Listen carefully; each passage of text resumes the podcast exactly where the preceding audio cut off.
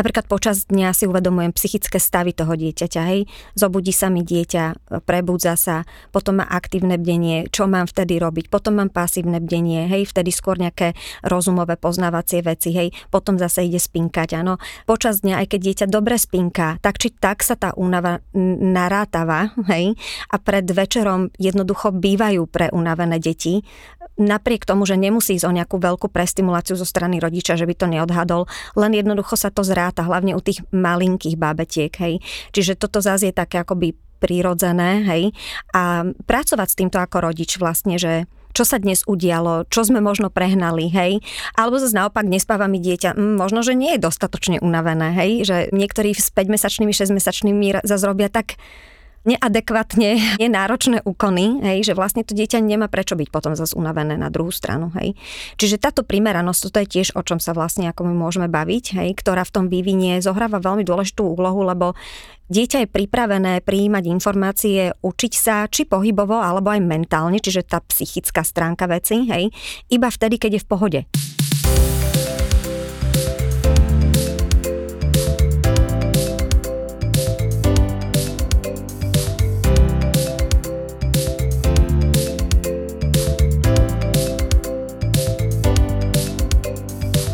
Ahojte maminy Katinovia, vítam vás na ďalšom dieli podcastu Baby Balance.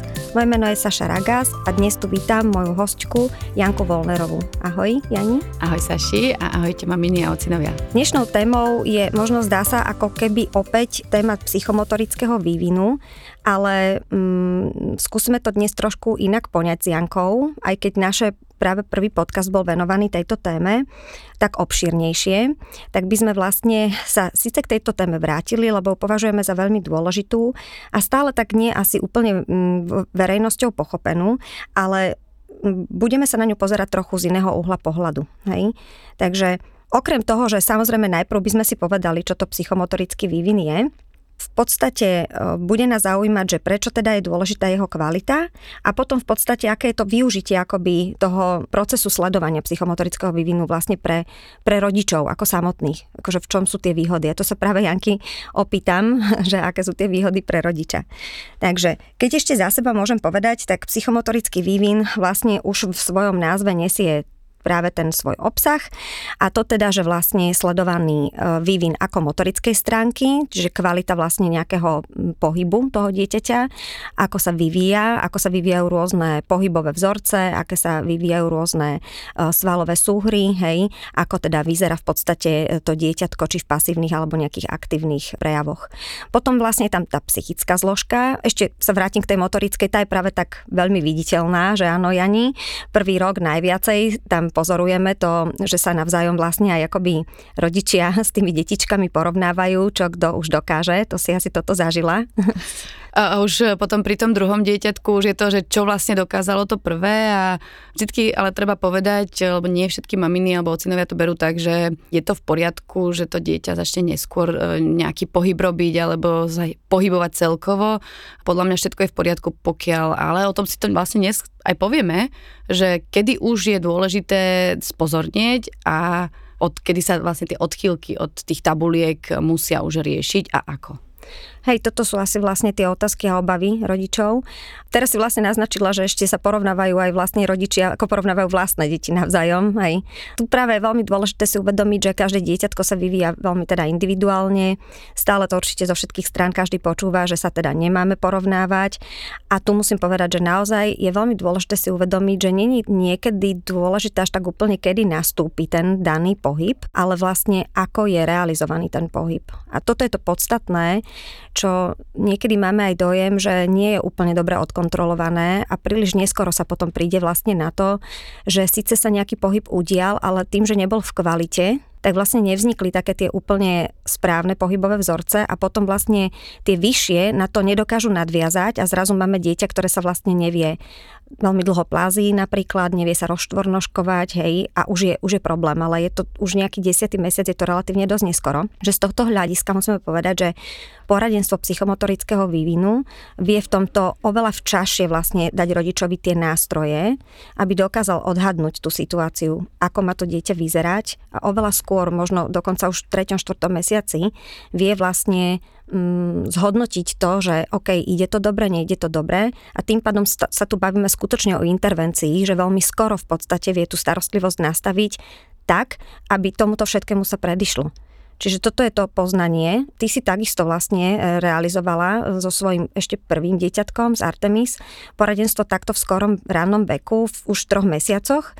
A teda otázka je, hej, že pomohlo ti to vtedy? Ako to spätne vnímaš? Aby som to dala na úplne takú správnu mieru, ja som skôr chcela ísť rovno do tých skupinových cvičení, ale keďže nám tak vychádzali roky, že sme išli na letnú prestávku, tak vlastne vtedy som povedala, už je čas v tom treťom mesiaci niečo spolu z e, Artemis cvičiť, lebo dovtedy v podstate som e, s ňou nerobila viac menej nič, akože také cielené a pod nejakým dozorom. Takže som preto oslovila teba a veľmi mi to pomohlo a vlastne zistili sme, že Artemis má veľkú diastázu a, a ukázala si nám, ako cvičiť, ako s ňou v podstate významne tráviť čas, aby ja som s tým mala nejaký dobrý pocit, že nie je to len, že sa s ňou robím ťuťu muťu a hráme sa, ale že aj ona z toho niečo má následne. Preto ja či už všetkým kamoškám alebo hoci koho stretnem, vždy odporúčam hneď po narodení, vlastne e, Devanu, moje druhé dieťa, si videla mala dva týždne a, a presne sme si to diagnostikovali. Pozerá sa, vytača na jednu stranu, robme toto. A, čiže určite veľmi to pomohlo a, a následne potom samozrejme e, mi prišlo automatické, že sme prešli do tých skupinových cvičení a na, na tú poradňu už takto nie úplne individuálnu, len že teda bola zameraná na to jedno naše dieťa, ale že tam bolo viac tých detí a mohli sme si potom aj navzájom odkúkať, alebo tie detičky hlavne si mohli odkúkať e, od seba. Áno, to poradenstvo sa dá realizovať aj v skupinovej forme, čo je možno zaujímavejšie zase tým, že sa tam stretávajú viaceré mamičky a môžu si povymeniať názory z iných oblastí, ktoré treba my nerozoberáme. Ale keď sa vlastne ešte môžem k tomu vrátiť, tak e, prakticky si sa naučila vlastne tú starostlivosť smerovať na to dieťatko takým spôsobom, aby to bolo teda pre neho prospešné, hej. Bolo to nejak náročné pre teba, akože to, čo bolo obsahom toho poradenstva, boli to vlastne také nástroje, ktoré sa ti úplne ľahko dali využiť počas toho dňa ako matke, ako mamičke, dokonca prvorodičke vlastne vtedy, že bolo to niečo náročné pre teba, alebo to bolo jednoduché? E, bolo to veľmi jednoduché a nedala si nám toho veľa, pretože myslím, že aj keby si nám toho dala veľa, tak si to nezapamätáme a používali sme to viac menej pri každom prebalovaní, pri každom zdvíhaní. To znamená, teraz keby som sa mala vrátiť o tie dva roky naspäť, pred tým, než sa narodila Artemis, tak by som určite išla na ten váš eh, kurz, ktorý máte pred pôrodom, aby som bola sebaistá mama hneď v pôrodnici a vedela, ako manipulovať. Lebo už pri tom druhom to bola som ostrielaná matka, som vedela, vedela, nebala som sa ju chytiť a vedela som, že to robím dobre. Pri Artemis som to síce mala načítané, ale povedala som si, a však ju môžem zdvíhať aj tak, že ju vlastne zdvihnem zo zadu, podopriem jej ten, tú hlavičku, aby jej tam nepadala a neurobí jej to nič zlé. To znamená, že som ju nenabalovala pekne, ako sa to vlastne učíte na vašom kurze. A myslím si, že z toho bolo aj veľa následne problémov, ktoré sme následne spolu museli mi odstraňovať. Čiže keby som to robila od začiatku správne, tak by som si vlastne ušetrila ako roboty. Ale celkovo tie cvičiace veci, ktoré si nám dala, vtedy neboli náročné a aj keď si nám pridávala, tak vždycky to bol nejaký taký zdravý súhrn cvikov, ktoré sa nebolo, že mi to zobralo strašne veľa času a mala som pocit, že musím s ňou to robiť, musím s ňou cvičiť, ale bolo to také moje hranie sa a v podstate nie cvičenie, ale moja interakcia s tým dieťaťom. Mm, toto, hej, to je presne, že v podstate je to skôr taká tá forma starostlivosti, forma hry vlastne, hej, forma komunikácie s tým babetkom, naozaj to takéto celodenné trávenie času ktoré pre rodiča, som rada, že to hovoríš, nie je vlastne ničím náročným, len to akoby upraví vlastne ten spôsob starostlivosti. Teraz sme sa chvíľku povenovali tej teda motorickej časti, ktorá je tak veľmi viditeľná, hovorím obzvlášť v tom prvom roku, porovnávaná a aj najviac sledovaná aj v rámci poradní a napríklad u pediatra, len ono treba si uvedomiť, že vlastne paralelne samozrejme a absolútne neoddeliteľne s tým ide teda tá druhá polka toho slova psychomotorický vývin, teda prvá vlastne v tomto prípade, to psycho, hej. Na to práve v tom, um, mám pocit, že v prvom roku sa menej prihliada, lebo je toto menej viditeľné, to, pretože sa to deje vnútri, v tom dieťati, skryto, áno. Je to samozrejme priamo ovplyvnené jeho kvalitou vývina hrubej motoriky a je to ale vzájomne ovplyvniteľné. Čo je to psychické, aby sme sa pochopili, je vlastne, sú to všetky senzorické vnemy, ktoré práve sú stimulom pre podporu vlastne hrubej motoriky, aby sa od narodenia u babetka vyvíjali. Potom vlastne je tam vývin samozrejme vôbec akoby psychiky toho dieťaťa, hej, čiže jeho sociálno-emocionálne prežívanie, vývin nejakej vzťahovej väzby napríklad, vývin komunikácie rodič-dieťa, prakticky vývin reči samozrejme do tohoto, no a samozrejme plne ako potrebné vývin kognitívnych funkcií, ako sú vlastne pamäť, pozornosť, neskôr sústredenie a podobne. Takže toto je také skryté, ono sa ako zdá, ako keby u toho bábetka sa to ani akože nedialo, ale ono vlastne sa tam všetko štartuje tak isto úplne ako tá hrubá motorika, len, len to teda nie je vidieť. Hej. Čiže tie také isté stupienky, aké vlastne má tam tá hrubá motorika, tak také isté sa dejú vnútri, vlastne v mozgu toho dieťaťa. Vytvára sa tam istá vlastne architektúra toho mozgu, ktorá takisto ako ten pohyb začína byť bohatý a, a zložitejší a zložitejší, tak vlastne presne tak sa tká tá sieť v tom mozgu vplyvom vlastne všetkého tohoto, čo sme vymenovali, vlastne toho senzorického vnímania versus motoriky. A ono tým pádom asi možno logicky by sme mohli povedať, že keď jedno nie je úplne v kvalite, čiže napríklad aj tá senzorická integrácia, keď nie je úplne v kvalite, hej, že není poskytovaných a nie, že dostatok, ale také akoby primerané stimuly senzorické, hej, versus tá motorika, tak potom samozrejme, že aj tá sieť akoby toho mozgu nebude úplne v takej kvalite, aká by mohla byť, hej. Samozrejme, že e, vždy je tam aj istý potenciál individuálny, to musíme tak brať, ako to je, ale stále sa tu bavíme o tej takej, že vieme využiť maximálnu efektivitu individuálne toho každého jedného dieťatka. A tomu ako rodičia dokážeme prispieť práve tým, že sme informovaní, že vlastne máme tú starostlivosť takú cielenú, hej, toto je asi dôležité, v pedagogike vždy je dôležitá tá cielenosť. A prakticky pritom sa to všetko deje úplne, že podľa mňa jednoduchou hravou formou, prakticky pre rodiča nemyslím si, že nejak náročnou, hej. Takže tie ďalšie aspekty teda sme si vymenovali. Čo sa týka zmyslov, tam vlastne len teda ešte raz poviem, že tých klasických, ktoré my poznáme, pridáva sa ďalší a to je vestibulár, propriorecepcia, interorecepcia, kde sú to také ako by možno novšie nejaké oblasti, kde v podstate ale tiež dochádza k stimulácii toho dieťaťa veľmi dôležitej vytvára vlastne takú akoby vnímanie svojho vlastného tela, hej, propriorecepcia voči priestoru, orientácia v priestore, e, znutorňovanie vlastne, aká mapa svojho tela, čo tiež veľmi pomáha. Tak to len tak pripomínam, hej, že v rámci tej senzorickej integrácie, aby, aby sme vedeli, že existujú vlastne, alebo teda dneska už sú považované aj tieto ďalšie oblasti, ako by za zmyslové vnímanie. Možno, čo sme nespomenuli, čo je ešte sledované v psychomotorickom vývine, a myslím si, že toto bolo v rámci toho či individuálneho alebo skupinového poradenstva asi takou výhodou v tom prvom roku, že to vieme toto poskytnúť je akoby v súlade s týmto všetkým ide totiž to, to, že ako sa mám s dieťaťom vlastne hrať. Ako ho mám stimulovať, ako ho mám primerane stimulovať, aké majú byť tie moje očakávania, čo mám vždy si ešte hovoria, že nemať očakávania, ale teda, aby sme vlastne teda nechceli od toho dieťaťa niečo, na čo vlastne nie je pripravené, hej. Čiže primeraná stimulácia, primerané poskytovanie alebo primerané hrové situácie, dobrý výber napríklad teda aj hračiek, hej, a ako mám s nimi vlastne fungovať, ako, ako ich mám použiť tak toto, ty už si to vlastne absolvoval potom v tých skupinách, nie individuálne. A tam, keď si na to zase tak spomenieš, hej, ako, čo ti to prinieslo ako rodičovi? Presne mi to bereš eh, z hlavy, pretože som nad tým, ako si rozprávala a rozmýšľala, že áno, toto je to plus, lebo už keď to dieťa je také šikovnejšie, ako šikovnejšie, keď je rýchlejšie trošku pred tým vývojom v tej motorike, v tých pohyboch, ako sme mali my z Artemis, tak e, práve už sa nezameriavaš na to, že ako ho naučíš loziť, ako ho naučíš sa hýbať, ako e, niekde sa postaviť e, ku nábytku a podobne, ale práve ja som to riešila aj takým a chcela som od teba vedieť, že čo s ňou môžem robiť, aby som ju proste nejako podnecovala, lebo Artemis eh, vždy bola dosť samostatná, ona sa dokázala samostatne hrať.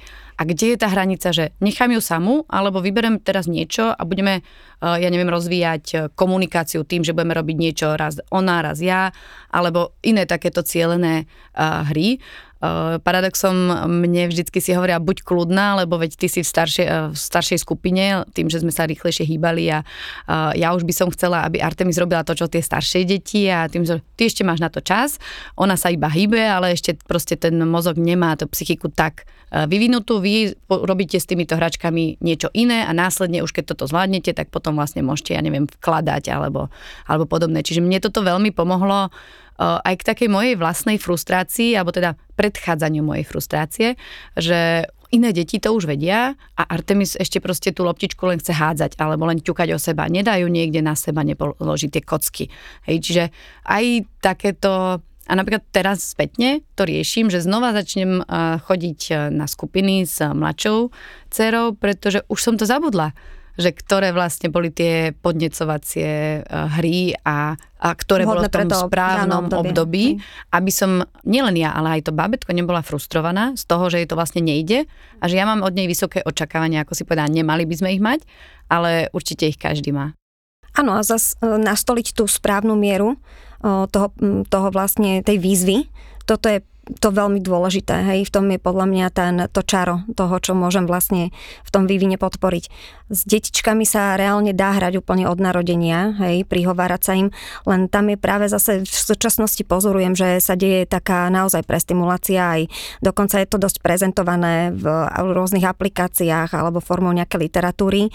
Tu dosť sa snažím upozorňovať, že práve čím je to bábetko menšie, naozaj pozor na tú primeranosť, na to, na to množstvo tých stimulov, na to, že či sa striedajú každý, každý deň nejaké iné. Skôr by malo dochádzať k tomu, že vlastne ten rodič pristupuje k tomu dieťaťu viac stereotypne, aby preto bábetko, ktoré má 0 až 3, 0 až 5 mesiacov, bolo tá situácia dennodenne známa. To je pre neho v tom momente oveľa podstatnejšie ako to, že a toto dneska a tamto dneska a s týmto budem hrkať a s tamtým budem hrkať a toto mu ukážem a tamto mu ukážem. Čiže áno, určite nejaké hry, nejaké hračky, nejaká stimulácia áno, ale hovorím veľmi primeraná, viac stereotypná, aby vlastne preto dieťatko bola známa a tým sa mu to aj páči. Nejakým spôsobom si to dokáže vybaviť, lebo treba práve si uvedomiť, že tam pamäť ešte nie je rozvinutá, že naozaj to skôr rovnaké riekanky, rovnaká forma možno aj prihovárania sa, ten aj nejaký denný režim kvázi, hej, mm, spôsob pristupovania k tomu dieťatku je pre ňoho oveľa prospešnejšia. Potom sa to mení, Zas, ale naopak vtedy paradoxne vidím, že veľa rodičov stále 5-6 mesiacov plus pristupuje k deťom ako zase k takým veľmi malým bábetkám a furt nejaká hrkáločka len a nejaký krúžoček, hej. Ale tam práve už by malo prísť k tomu, že sa viacej začne podnecovať to dieťa, ale znovu stále primerane čo sa týka množstva. No a tam zase padajú otázky, čo je primerané množstvo pre jedno dieťa, toto pre druhé iné. Mamičky treba si rozprávajú, čo, ktoré zvládne, každé dieťa individuálne, hej, každý rodič individuálne, vždy sa to posudzuje podľa to, tej reakcie toho dieťaťa. Či v takomto malom veku, či aj v neskoršom, keď sa bavíme o dvoj, trojročných deťoch, vždy akoby tá miera stimulácie toho, koľko mám napríklad aj nejakých krúžkov, na ktoré chodím, ktoré navštevujem, to vždy si treba uvedomiť, že nedá sa to riešiť podľa toho, ako moja suseda s malou chodí, ale vlastne podľa toho, ako moje dieťa na to množstvo reaguje. Sú deti, ktoré zvládajú každý deň iný krúžok, sú deti, ktoré by toto vôbec nezvládli. Ako to zistím? Mám usmiaté, v pohode dieťa, je to v poriadku.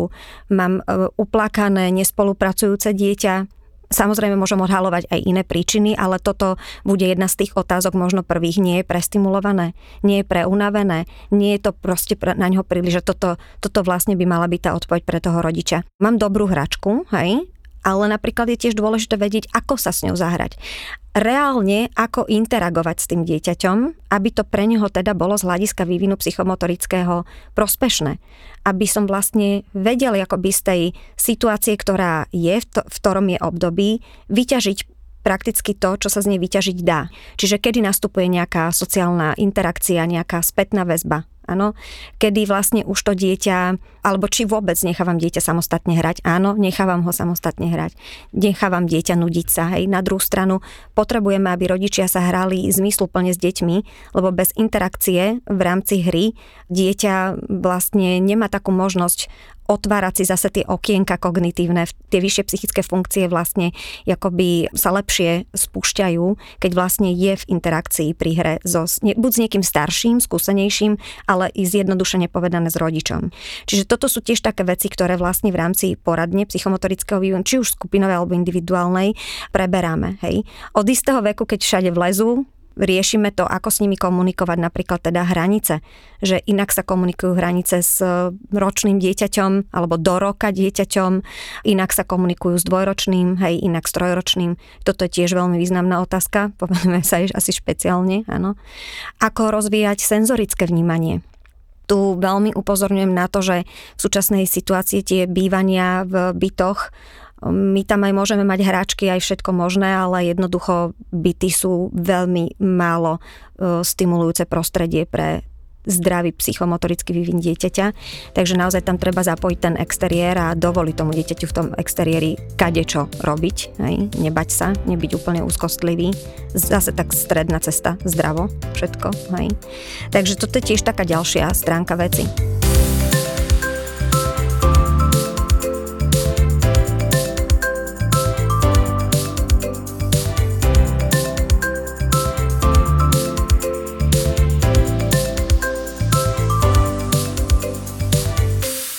Sme sa ešte dneska ale chceli povenovať aj takej otázke, že poradenstvo psychomotorického vývinu, áno, dneska sa to deje, určite nie sme jediní samozrejme, hej, kto sa tomu venuje. Maminky už teda niektoré vnímajú vlastne existenciu takéhoto poradenstva, aj týchto či skupinových alebo individuálnych možností.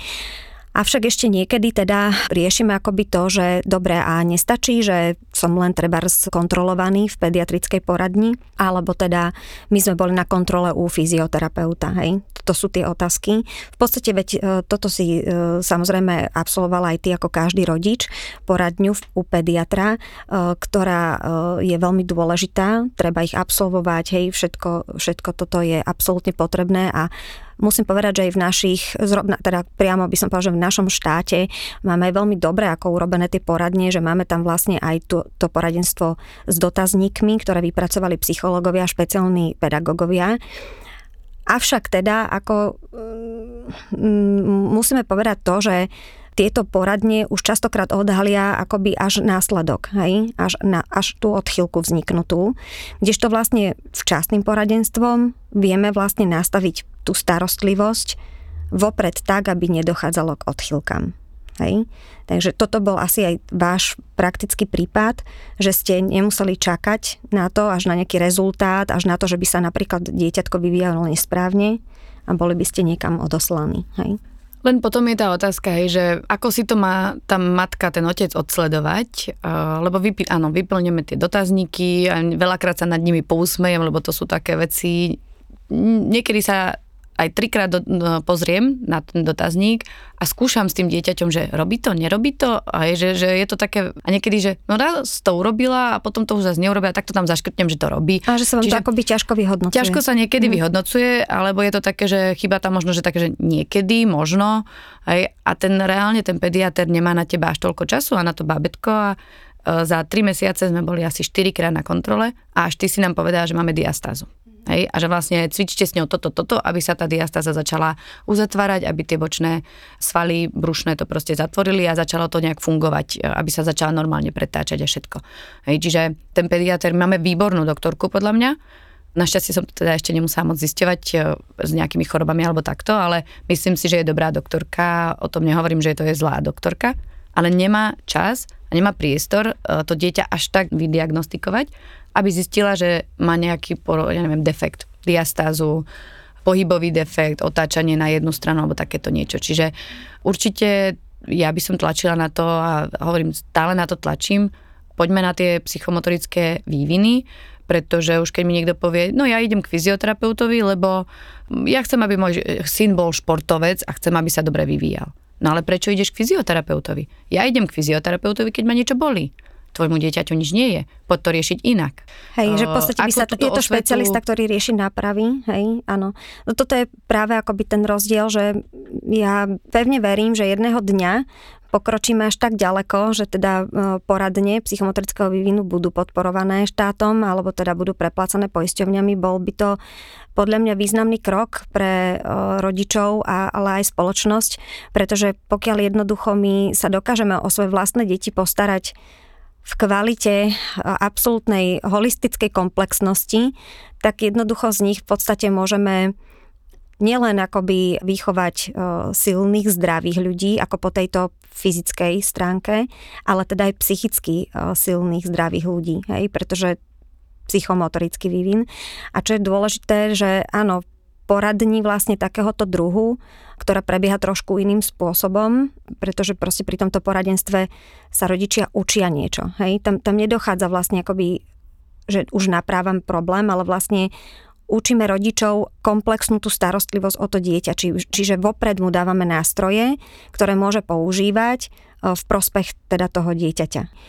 Toto je ten rozdiel v podstate, áno, že tam nie ste len skontrolovaní a treba je tam upravená nejaká jedna vec alebo opravená, áno, nejaká vec, ale vlastne dostávate celistvé tie nástroje, hej, ako vo svojej celej tej šírke toho psychomotorického vývinu. Preto ja stále rada používam to slovo starostlivosť, pretože je to jednoducho komplexná starostlivosť. Je to naozaj nielen manipulácia fyzická s tým dieťaťom, ale je to aj ten spôsob komunikácie, spôsob podnecovania teda, hej, spôsob porozumenia tomu dieťaťu. Napríklad na toto veľa narážam, že potom niekde okolo dvoch rokov vlastne zrazu proste príde rodič, že fú, že ja nechápem, neviem, to dieťa stále nerobí to, čo potrebujem, 2000 krát za deň mu poviem a nedieje sa to, ako je to možné a, a čo s tým jednoducho robiť a iné počúvajú a toto moje nepočúva.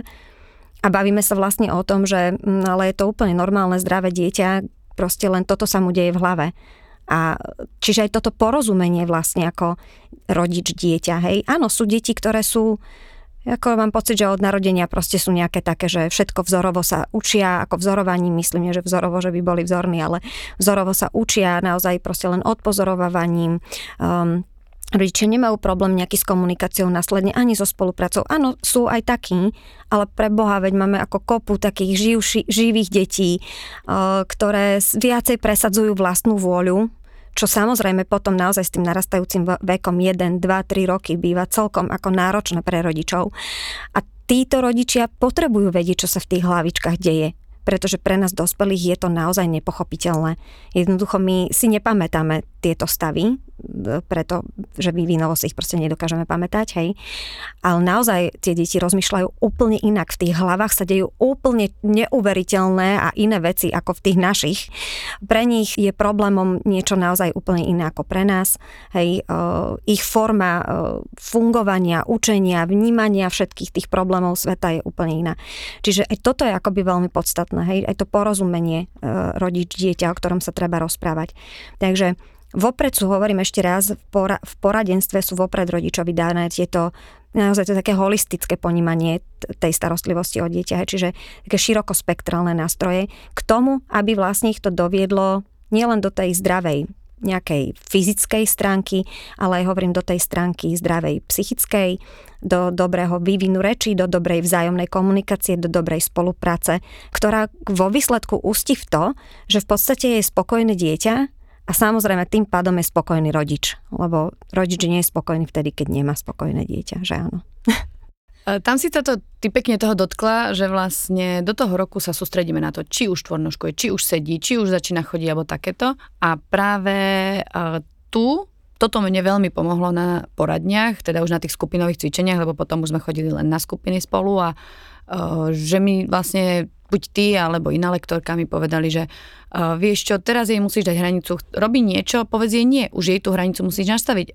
Lebo niekto si povie, že to dieťa je ešte maličké, ono to nemôže ešte vedieť, ale uh, že práve toto, že zanedbávame do roka, tie hranice, ten psycho, vývoj, tak uh, môže práve pekne sledovať a nasledovať k tomu, čo hovorí, že to dieťa v tých dvoch rokoch nechce spolupracovať. Ako vieme, že aj keď to robíš, nastavíš hranice, tak môže to dieťa v dvoch rokoch mať svoju hlavu a mať svoj vzdor, ale je to proste podstate menej, vieš to zvládať.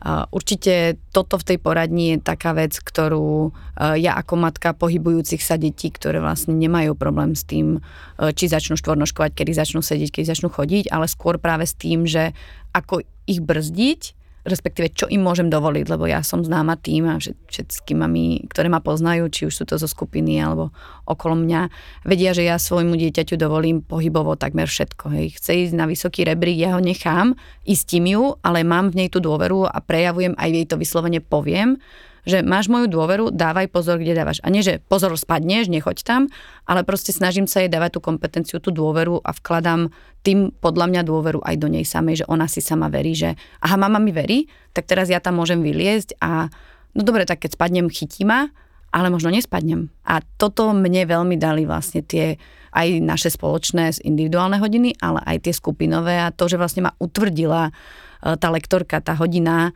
že teraz idem dobrým smerom, respektíve ma nasmerovala, že vieš čo, toto ešte skoro a, a musíme ísť. Takže určite za mňa ten psychomotorický vývin e, je viac z môjho pohľadu o tej psychike ako o tom pohybovaní. Áno, v tvojom prípade hej, keďže ste si pohybovali v pohode. Ale určite ten súlad, tá synergia je e, tu mm, absolútne dôležitá prvé tri roky. Nedá, neexistuje, aby proste jedna kvalita nebola a druhá bola. Tu treba dbať na ten balans, hej, baby balance.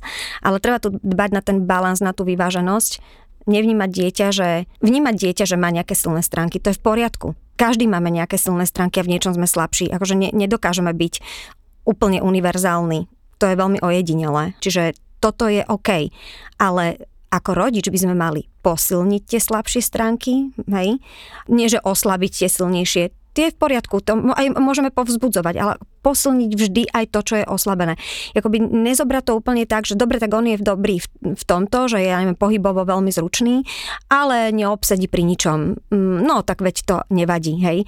Čiže navnímať to dieťa, akého mám, absolútne dôležité je prijatie dieťaťa, aké mám dieťa, takého príjmem, milujem ho vlastne bezvýhradne a urobím pre neho proste to, že tie slabšie stránky posilním. Že v úvode a ja si myslím, že aj celoživotne asi, je dôležitá taká vyváženosť. Hej? Čiže hľadať znova ten stred aj u ta, toho samotného dieťaťa. Hej? Uznaním jeho silných stránok a posunením tých slabších. Takže no a narazila si na tú dôveru voči dieťaťu. Toto je veľmi dobrá téma, ktorá si myslím, že by sme ju mohli potom rozvihnúť pri spolupráci. Hej, moje dieťa nespolupracuje, to by som túto ra- tému rada v podcaste rozvinula a prípadne ešte aj v seba obslužných činnostiach. Toto takisto sú dve témy, ktoré sa týkajú vlastne poradenstva a sú pre rodičov podľa mňa veľmi významné, hej, a tiež akoby vyplývajú z toho, ako vlastne ja chápem svoje dieťa, ako som si ho nastavil v rámci tej starostlivosti a aj toto sú témy, hej, ako so mnou spolupracuje, alebo mm, či poslúcha v úvodzovkách, hej, alebo ako to docieliť, aby posluchalo. To je takisto akoby to porozumenie rodič dieťa a to vlastne aké nástroje som dokázal použiť. Takže s týmto by sme sa mohli stretnúť na budúce. Dneska veľmi pekne ďakujem za stretnutie. Ako vždy mi bolo s tebou veľmi príjemne a dúfam, že sa rodičia opäť dozvedeli niečo nové. A ďakujem aj ja a už sa neviem dočkať ďalšieho avizovaného podcastu.